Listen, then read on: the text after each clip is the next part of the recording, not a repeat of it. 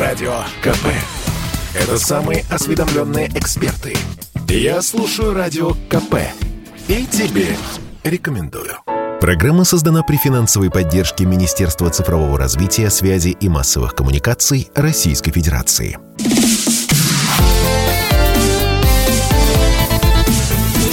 Доброволец. Здравствуйте, друзья. Радио «Комсомольская правда». Антон Челышев у микрофона. Это программа «Доброволец». Постоянные ведущие программы «Доброволец» Роман Карманов и Вадим Ковалев. Как это часто бывает, творят добрые дела за пределами этой студии. А, поэтому сегодня а, с вами я, Антон Челышев, и очень-очень важная, очень нужная и сложная тема, касающаяся благотворительности. Есть много людей, которые нуждаются в помощи, к сожалению. Есть, а, к счастью, те, кто готов эту помощь оказать. И э, зачастую помощь, как э, к этому можно по-разному относиться, помощь можно э, оценить в денежном эквиваленте. Э, эти деньги нужно каким-то образом собрать, привлечь, аккумулировать и направить, собственно, на помощь человеку или животному, или городу, неважно, населенному пункту.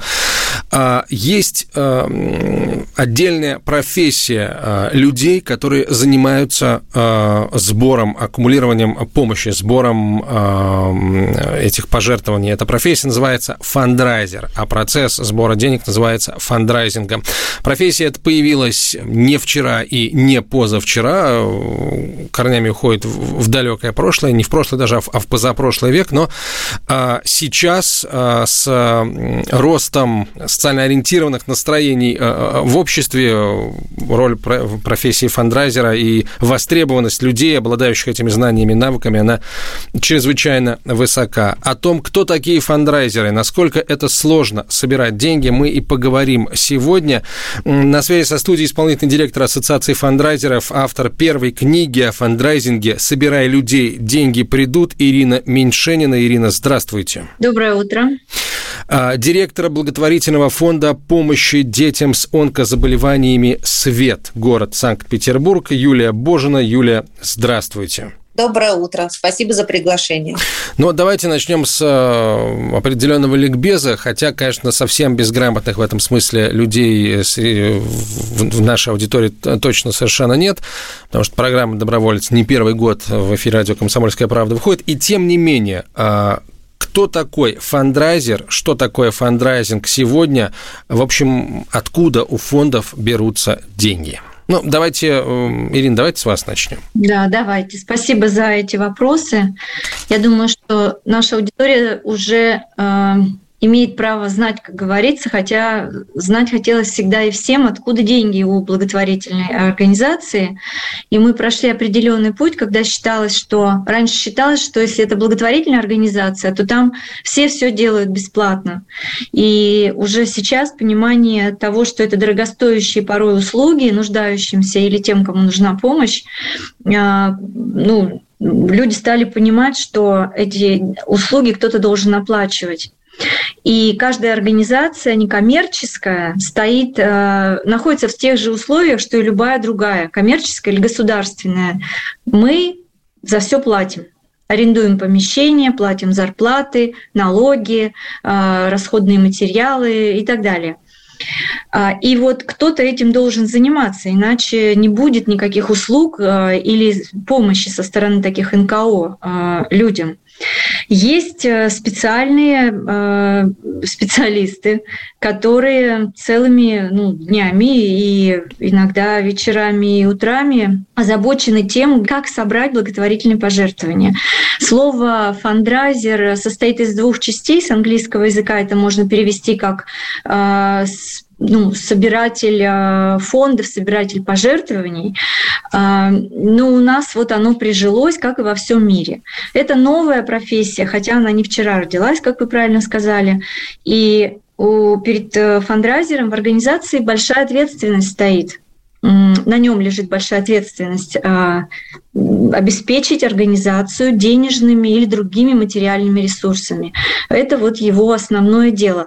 То есть, когда к вам, уважаемые слушатели, обращается НКО, организация или благотворительный фонд, сдайте деньги, сделайте пожертвование или принесите одежду или питание, то вот это значит фандрайзинг процесс, да, и в нем э, всегда принимает участие не один человек, а это всегда, ну, такие двойные отношения. Всегда есть те, у кого просят, и тот, кто просит. А правильно попросить – это профессия, это занятие со специальными знаниями, с, с умениями, с компетенциями, как в любом деле, особенно когда касается денег. И благотворительных пожертвований особенно.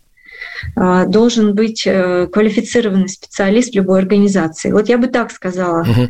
Ирина, спасибо большое. А, Юля, а, правильно я понимаю, что ну вот можно просто прийти и попросить, да, а можно рассказать о том, что случилось с человеком, который нуждается в помощи или с группой людей, таким образом, что благотворитель сам, ну, точнее не то, что благотворитель, просто человек а, вдруг решит, что он хочет изменить эту ситуацию, и он становится благотворителем. То есть можно просто попросить, а можно как-то рассказать историю. Я правильно понимаю, что именно в этом да, разница между, а, скажем, фандрайзером, ну, не будем говорить хорошим и плохим, а, например, начинающим и тем, кто уже как-то вот погрузился в, а, в сложности этой профессии и достиг в ней определенных, определенных высот. Юля. Но начнем с того, что сейчас просто попросить это вообще не работает. Не работает. а как давно, кстати? Давно да. уже не работает? Ну, просто, понимаете, с э, развитием социальных сетей, с развитием интернета, сейчас у людей столько информации, да, огромное информационное поле, в котором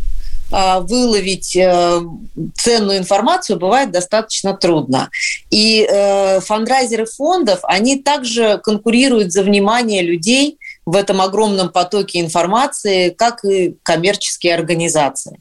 Поэтому мы сейчас говорим о том, что э, фандрайзер должен быть не просто профессионалом, да, а он должен быть человеком, а, владеющим огромным арсеналом компетенций, чтобы это внимание потребителя, потенциального донора привлечь к организации и привлечь его правильно. А, то есть не дискредитировать организацию, не уйти в какой-то токсичный сбор, в, в, в такой, знаете, как бы в поле, где а, мы бы конкурировали с мошенниками, да, а правильно рассказать об организации, правильно подать информацию, завоевать внимание людей и помочь своим подопечным, той социальной группе, которой организация помогает. Вот это основная сейчас наша задача. Почему мы уже последние годы говорим о необходимости прихода в сектор НКО профессиональных людей, о том, что этим людям э, должна быть обеспечена нормальная рыночная зарплата, да, чтобы человек пришел, работал на этом месте, мог тратить свое время рабочее на, на то, чтобы привлекать средства в фонд, помогать другим людям, но он за это должен получать соответствующее, адекватное вознаграждение.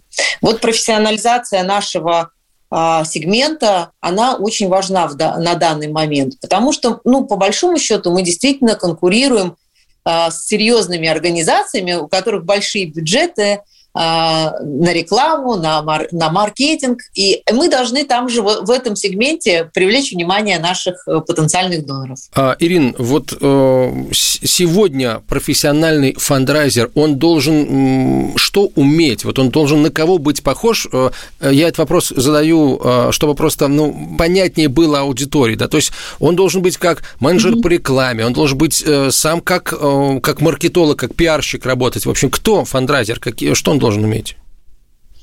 А, давайте попроще скажу, если можно. Давайте, конечно. Что он должен уметь, да? Некоторые э, пиарщики хорошо пишут, не умеют говорить.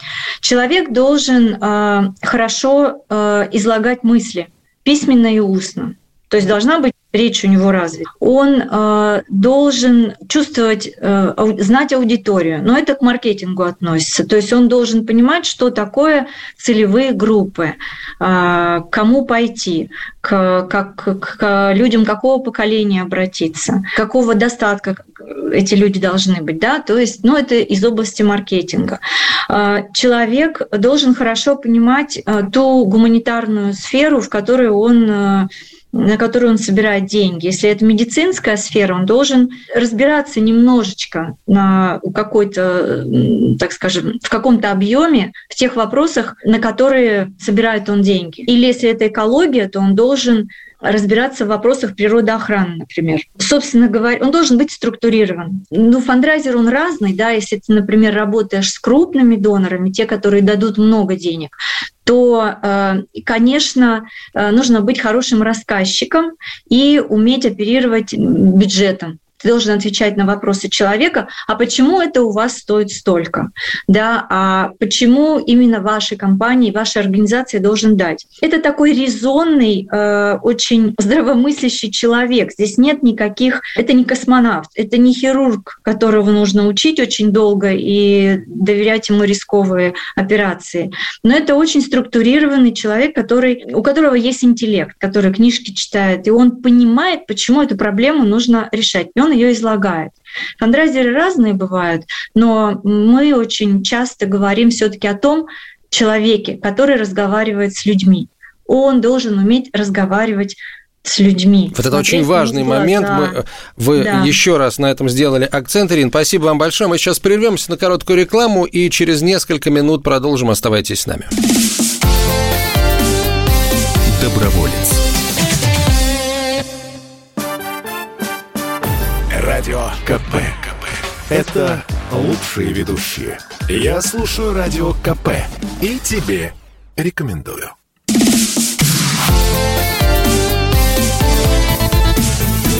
Доброволец.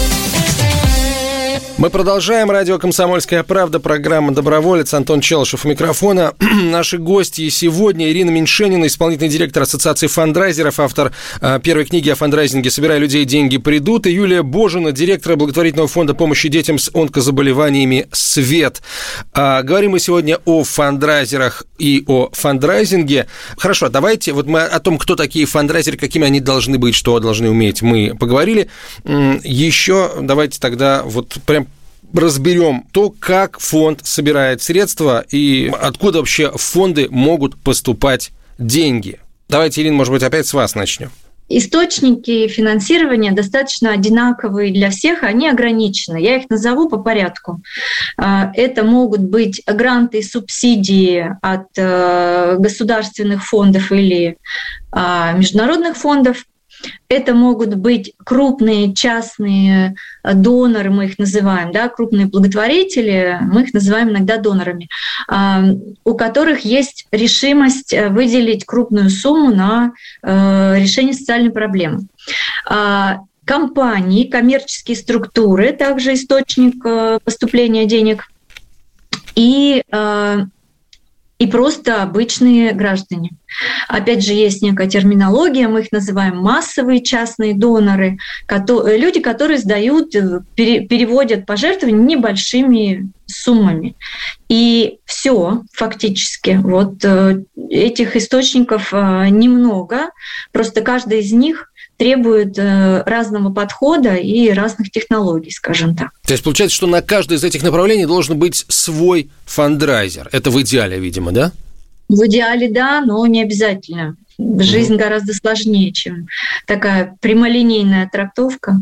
Ну, мы уже сказали о том, что, да, фандрайзеров э, не очень много, а вот фандрайзеров, которые умеют все, их еще меньше. Юля, э, я знаю наверняка, что вы нам добавите, может быть, просто расскажете об опыте вашего фонда, да, о том, как вы работаете по линии фандрайзинга. Да, с удовольствием. А, Но ну, мы основную ставку в фонде делаем на массовый частный фандрайзинг. Как уже Ирина сказала, это просто физические лица, которые а, жертвуют одноразово там, и от случая к случаю, так скажем, или подписывают постоянное пожертвование в фонд.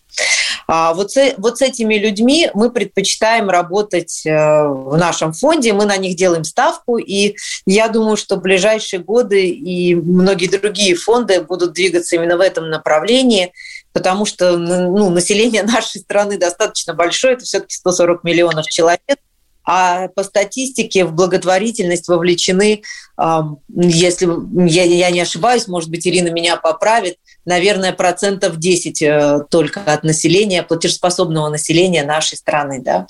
Поэтому есть куда двигаться, есть над чем работать. Здесь, конечно, очень много стигм и табуированность тем, эм, с которыми наши люди пока еще не готовы. Но, тем не менее, наша задача, вот как НКО, это рассказывать людям, почему помогать здорово, зачем это нужно, как это делать правильно, как проверить фонд, как эм, сделать пожертвование так, чтобы э, это не было мучительно и больно и, и грустно от этого, а чтобы э, тебе это запомнилось самому как эм, какой-то, так скажем, хороший, благородный, добрый поступок, который достиг своей цели – и э, как, как, как, как бы, э, э, чтобы это пожертвование, оно действительно сработало. Юля, вы сейчас очень важные вещи сказали, на каждую из которых да. можно, наверное, отдельную программу посвятить. Но давайте попытаемся раскрыть. Вот а к чему общество не готово? Какие табу, какие стигмы существуют? Что здесь имеется в виду? Ну, прежде всего, вот я имею в виду те темы, которые пока не так активно, может быть, обсуждаются, и люди не готовы помогать, предположим, а, ВИЧ-инфицированным людям или людям с наркозависимостью, или э, людям без жилья, да, потерявшим жилье. Чаще всего мы думаем, что ну, эти взрослые люди, они сами виноваты в своих проблемах. К сожалению, или к радости. Это вообще абсолютно не так, не соответствует действительности. И есть хорошие очень организации, которые с этими группами людей работают и действительно помогают им. И рассказывают жертвователям, что в такой ситуации может оказаться любой из нас. Ведь столкнуться с трудностями в жизни – может человек, независимо от своего дохода, независимо от своего социального положения, угу. э, образования и так далее, мы можем в любой момент оказаться в ситуации, когда ну, мы не справимся одни, да, и будем просить помощи других людей. Мы должны понимать, что это с нами может случиться, и поэтому поддерживать э, людей, которые уже в этой ситуации оказались. Мне кажется, это очень правильно, это формирует такую, знаете, анонимную ответственность у человека. Я очень люблю вот это, вот это словосочетание, анонимная ответственность. Когда ты что-то делаешь не потому, что э, тебе государство сказало, да, плати налоги. Вот мы все налогоплательщики платим налоги. Нам, мы должны это делать, это наша обязанность. А когда мы это делаем, потому что мы внутренне сами считаем, что это делать необходимо. Вот необходимо помочь человеку какой-то сложной жизненной вот ситуации. Очень, вот очень важный тоже момент, и здесь как раз самое время сделать такой э, шаг назад, точнее полшага в предыдущий вопрос, и поговорить о том, а какими, какие мотивы чаще всего движут э, вот теми категориями благотворителей, о которых мы говорили, когда на предыдущий вопрос отвечали. Там это э, корпоративные благотворители, массовые частные, крупные частные. Вот тоже такой сразу дополнительный вопрос. Если, например, благотворитель неважно э, какого он масштаба, вот он не готов заниматься благотворительностью, то нужно ли и с ним тоже работать для того, чтобы в какой-то момент он э, был, оказался готов и сделал шаг в этом направлении? Вы знаете, помогать или не помогать – это всегда выбор отдельного человека. Да? Я считаю, что ни в коем случае мы не должны заставлять людей помогать. Если они не хотят этого делать, значит, еще не пришло время – не настал тот момент, когда человек осознанно хочет сделать хорошее, доброе дело. Наша задача рассказывать о возможностях, какие мы предоставляем человеку для того, чтобы помочь другому, да, ближнему, так скажем. Вот наша задача в этом – рассказать, и если у человека есть желание помочь, то обеспечить э, вот вот как бы быть инструментом в руках э, жертвователя, донора для того, чтобы помощь другому человеку была качественной. Вот эта задача в данный момент, мне кажется, ну и вообще в целом. Мы должны быть просто инструментами в руках людей, э, желающих оказать помощь. Э, спасибо. Очень тоже, как мне кажется, хорошее, э, так сказать, определение призвания фандрайзеров. Э, Ирина, а вы что-нибудь добавите относительно вот да. мотивов, да, которые двигают теми категориями благотворителей, о которых мы говорили в предыдущей да, части эфира? Да, да, да я пожалуйста. с удовольствием. Угу. Ну, с вашего позволения, Антон, я сделаю один шажочек назад пожалуйста. и скажу один стопер, который не помогает жертвовать. Люди ошибаются. Они думают, что у них нет нет много денег, чтобы эти деньги отдавать на благотворительность. И сейчас э, это меняется. Отношение к 100 рублям, возьмем 10, 100 рублей, 50, 10, небольшая сумма, люди стали более осознанно передавать такого размера пожертвования, они могут быть и 75 рублей, в благотворительной организации, уже не, э, не думая о том, что эти маленькие деньги ничего не поменяют. Вот это ощущение ну, скажу слово коллективизма, оно в нас стало э, как-то больше проявляться, понимая, что Э, мои 100 рублей, твои 100 рублей и так далее. Вот таким вот всем миром мы набираем на доброе нужное дело, спасаем чью-то жизнь и так далее. А, вот это мотив. Не, не думайте так, пожалуйста, а, потому что таких, как вы, много, и только вместе мы это сдвинем. А, очень часто люди хотят помогать, потому что они сочувствуют. Я и знаете таких э, фандрайзеров старой школы, которые вот этот э, мотив все-таки ставят на первый план. Они сочувствуют тем, кто попал в трудную ситуацию, отдают э, свои деньги любого размера и при этом получают взамен неожиданно что-то большее, чем ты сам есть. Вот этот, э, на мой взгляд, отчасти даже слово мистически не хочу говорить, э, но вот это таинство поддержки другого человека меняет тебя тоже. И ты становишься, ты моментально начинаешь э, интересоваться судьбой другого человека, которому ты дал денег, судьбой этого леса, которую ты, которую ты финансируешь к спасению и так далее. Сочувствие, жалость в хорошем смысле, способность сказать самому себе, да я могу. И вот знаете, я долго работала в фонде, который помогал семьям с детьми с инвалидами, с детьми с синдромом Дауна, и многие а, родители таких э, ребят сами становились благотворителями. Они сами себе говорили, что я хозяин своей судьбы, я могу сделать что-то для себя самого и для другого, попавшего в беду тоже. Это дает людям колоссальные внутренние резервы. А, они эти ресурсы просто высвобождают в тебе. Поэтому благотворительность, она всегда двустороннее. Ты отдаешь, но ты получаешь. Иногда это звучит по-миссионерски, но о большом ну, говорить можно только вот такими вот, может быть, большими словами. А, есть мотивы совершенно интересные, и э, слушателям знакомы благотворительные забеги, благотворительные балы, что-то такое благотворительное, да? И надо понимать, что деньги, которые мы платим, чтобы принять участие в этих благотворительных забегах или, или фестивалях, они э, идут на поддержку каких-то благотворительных организаций. Э, туда люди приходят, потому что им интересно бегать или потому что им интересно э, быть на фестивале. Это своеобразная форма благотворительности, но э, потом очень много э, происходит, э, ну так скажем, э, главное, что это работает, скажем организацией, так. да, и человеком, который пришел. Спасибо вот большое, это... спасибо большое, Ирина, Юля. Мы э, вновь прервемся на короткую рекламу и выпуск новостей через несколько минут э, продолжим разговор. Доброволец. Радио КП. Это корреспонденты в 400 городах России. От Южно-Сахалинска до Калининграда. Я слушаю Радио КП. И тебе рекомендую.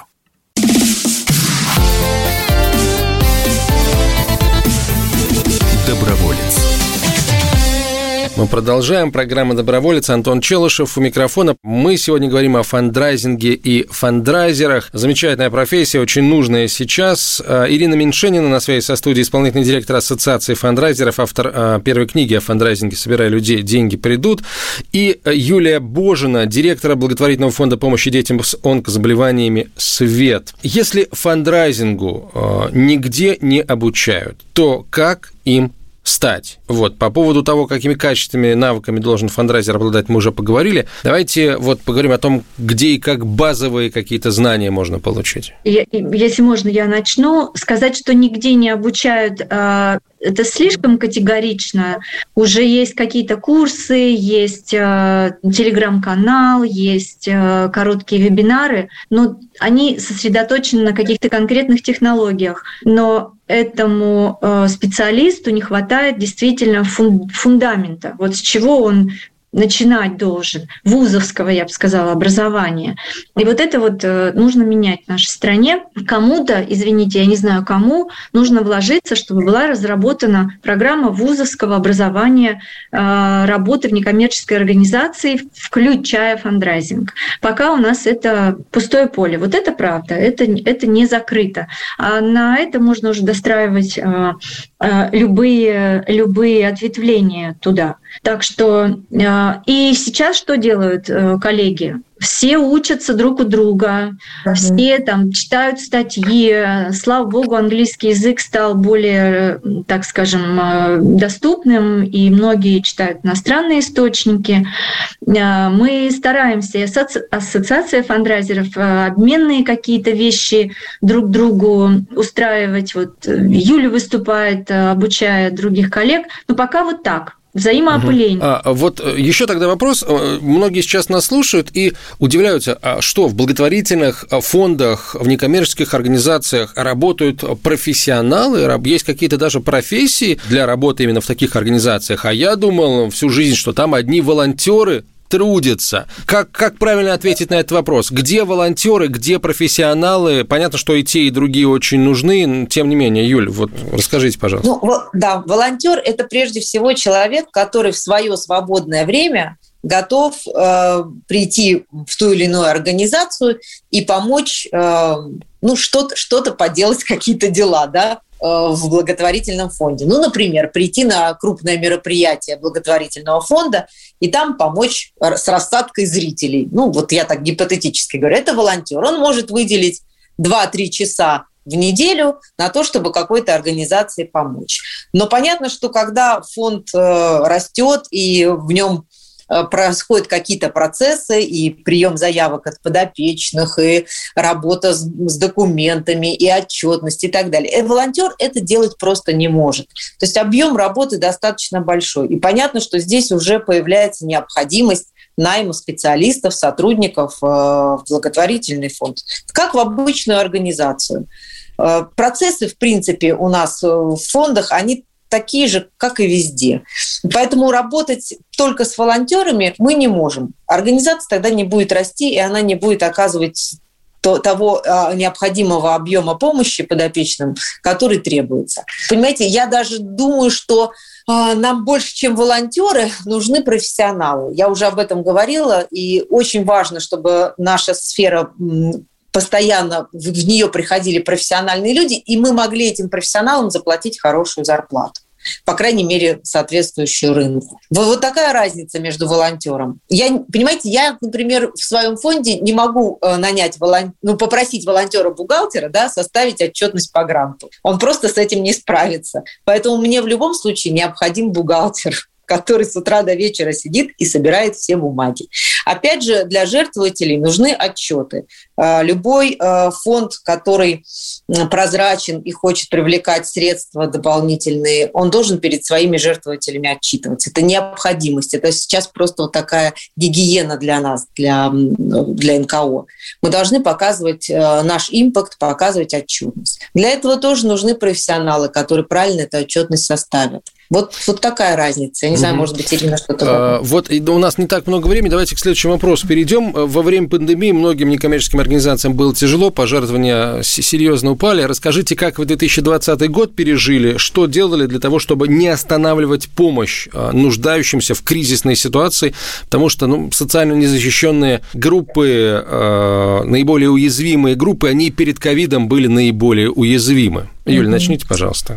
Да, ситуация была сложная достаточно. Нам пришлось вот в этих условиях очень быстро адаптироваться и по большому счету работать в два раза быстрее. А, ну, выводы какие мы сделали? Во-первых, мы научились работать удаленно. А, мы поняли, что мы можем привлекать специалистов из других городов, которые также работают онлайн с нами, да. Не обязательно нам всем находиться в офисе. Например, вот э, SMM-менеджер у нас живет в Екатеринбурге, она оттуда работает. И работает очень хорошо Мы нашли, то есть, возможность привлекать сотрудников э, из других регионов. А мы э, стали больше обращаться к нашим жертвователям. Вот вообще пандемия даже больше плюсов, наверное, принесла для нашего, для нашего фонда точно, потому что мы задумывали, задумались над тем, не как Э, не только над тем, как правильно оказать помощь нашим подопечным, но мы стали думать прежде всего о жертвователях с наших. И мы знали, что жертвователи тоже в очень сложной ситуации находятся. Мы все в пандемию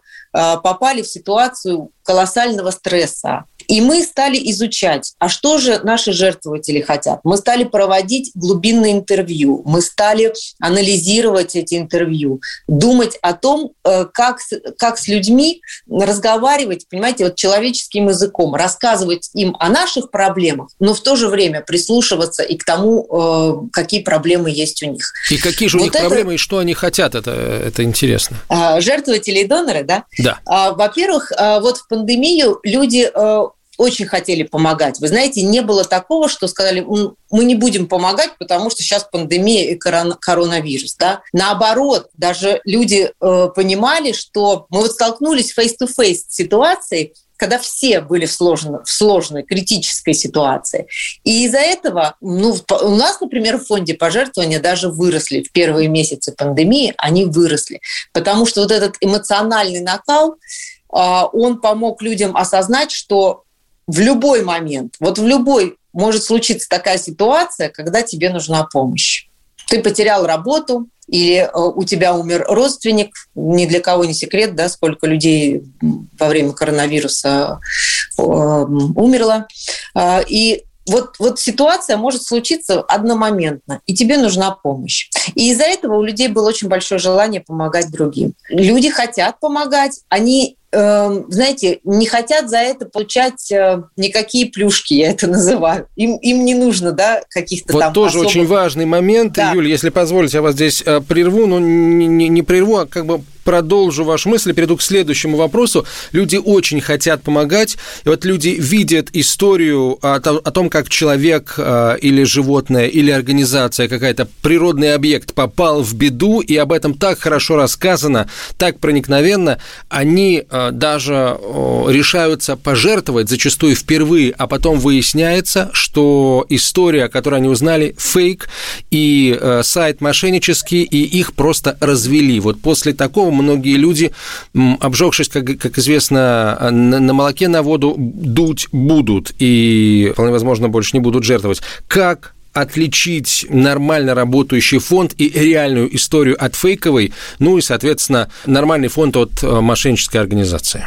Надо проверить реквизиты. Вот э, в зависимости от способа. Если стоят копилки, э, куда просят бросить пожертвования, это, ну, скажем, мягко, очень несовременно. И так э, чаще всего и обманывают, потому что ловят человека на импульсе помочь. Но ну, если прямо совсем руки чешутся и хочется помочь, пораспрашивайте тех волонтеров, которые стоят рядом с этим фондом. Позвоните по телефону, который они ну, должны предоставить предоставить и позадавайте вопросы. Я понимаю, что мы это делаем на бегу, очень часто сдаем деньги, но если есть сомнения, то э, лучше проверить, э, реальный ли это фонд. Это из простых таких очень навыков. Сейчас очень много мошенников в онлайне, э, которые делают подставные счета.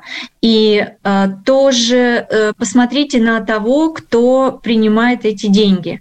Э, по поизучайте сайт. Знаете, есть вот это вот ну, я называю это ответственность донора. Мы призываем вас отдавать деньги осознанно. Позвоните в организацию, посмотрите, последите. Или, или сделайте так дайте маленькую сумму, 50 рублей, которая не нанесет ущерба вашему кошельку. А, а потом посмотрите, поблагодарили вас или нет, прислали ли вам какое-то письмо или добро пожаловать в наш фонд. Если никакой коммуникации нет, то, ну, значит, тут профессионально что-то не хватает. Если есть, то продолжайте им помогать. Спасибо вам большое, Юлия, Ирина. Мы обязательно продолжим разговор о важной, очень нужной, ответственной профессии фандрайзеров. Ирина Меньшенина была в нашей студии, исполнительный директор Ассоциации фандрайзеров, автор книги «Собирай людей, деньги придут», первой книги о фандрайзинге и директор благотворительного фонда помощи детям с онкозаболеваниями «Свет» Юлия Божина. Юлия, Ирина, спасибо большое. Я желаю, чтобы ваши фонды заполнялись пожертвованиями еще быстрее, и подопечные получали помощь. Ну, а благотворители, они отчет, я полагаю, в любом случае получают. Спасибо вам большое. Спасибо. Спасибо. Доброволец. Программа создана при финансовой поддержке Министерства цифрового развития, связи и массовых коммуникаций Российской Федерации.